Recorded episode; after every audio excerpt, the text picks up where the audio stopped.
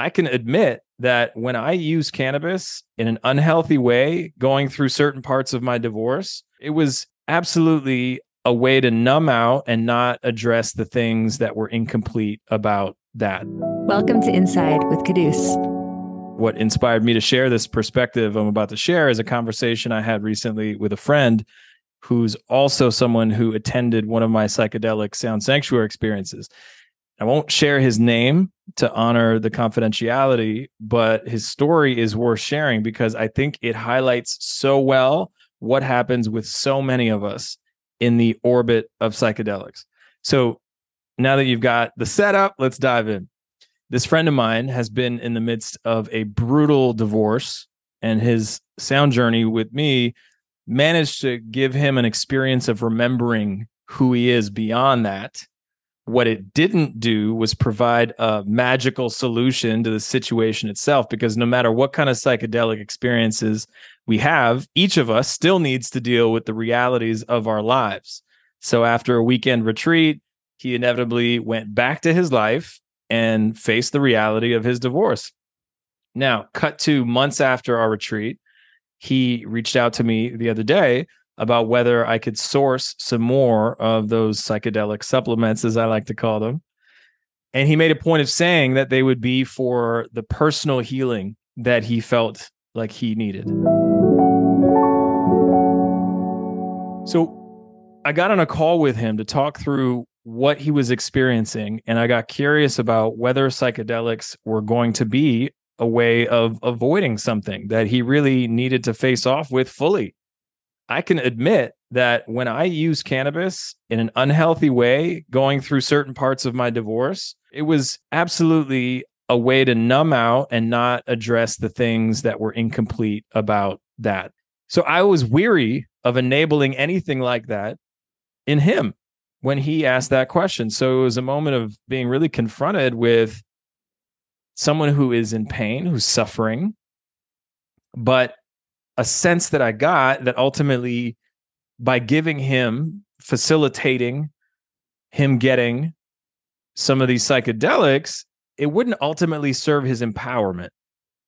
And I think that's really ultimately where I land on this stuff, is that it's only as good as we are still empowering ourselves. Otherwise, it could be absolutely something that is used to numb and avoid the things we need to deal with.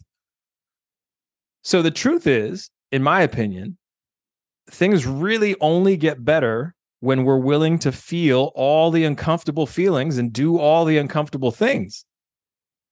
The truth is, sometimes these plant medicines, as they're called, indicate that we actually are sick and we need medicines, right? So I don't even love the word medicine, to be honest with you. When it comes to this, I call them supplements because they're like allies that can support us to have an easier time with the thing that we still get to do, which is empower ourselves beyond these psychedelics and what they'll do in the experience.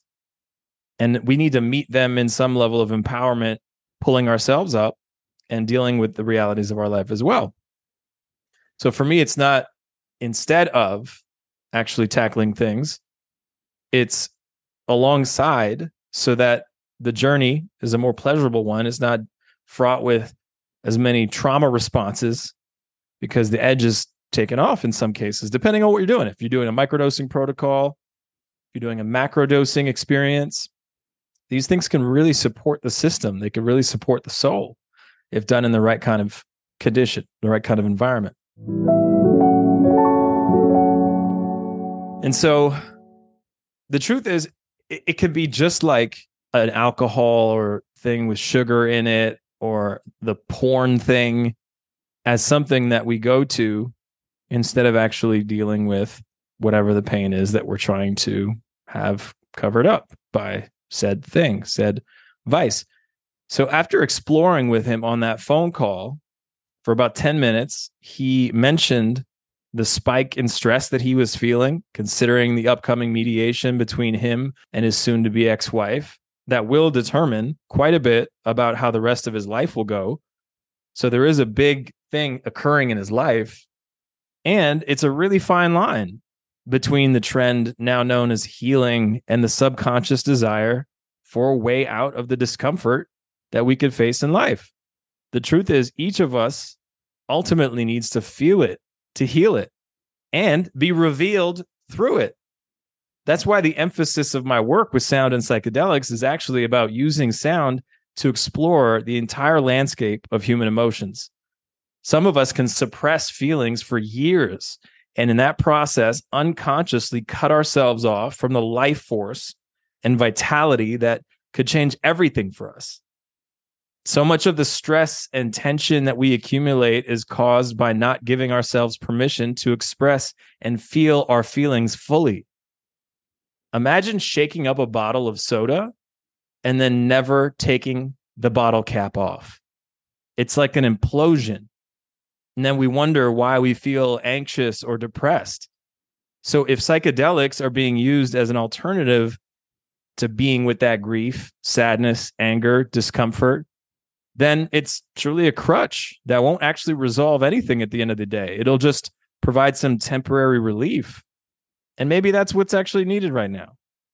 But we need to get honest with ourselves about what's actually happening, and that we might still need to tackle things in our everyday lives.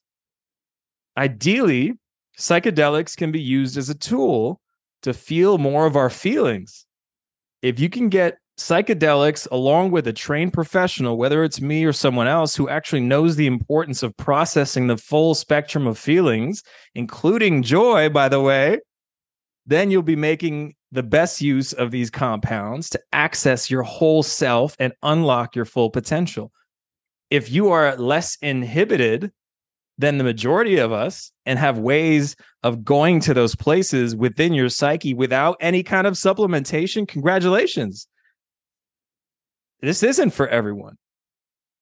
I'd say there are still going to be aspects of the experience that could be valuable to explore your consciousness and potentially expand your consciousness with the help of these tools, because we do now have science to back up the fact that psychedelics, like psilocybin, actually create connections between different parts of the brain that might not happen otherwise.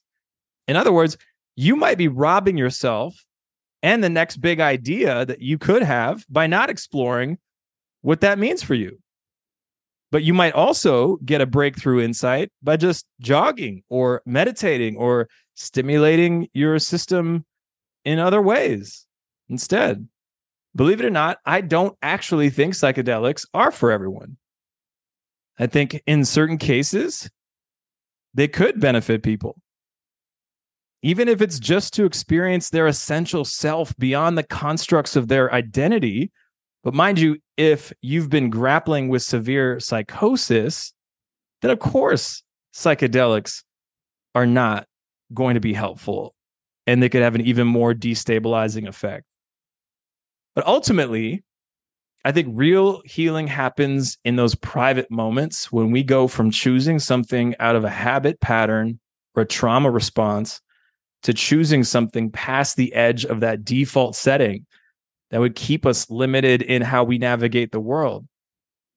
And do psychedelics make that journey easier? In my experience, absolutely. But I think if we're leaning entirely on these substances to grease the wheels, then we're missing the point of what the highest level of empowerment within ourselves can actually be, beyond anything external that we might reach for. There is an internal power source that ultimately all of this self-development is really about, ideally, and not some sort of codependent relationship. Because we each have so much power inside of us. And in my experience, the best thing about psychedelics that I've experienced is being reminded of that power. So that's my take on it.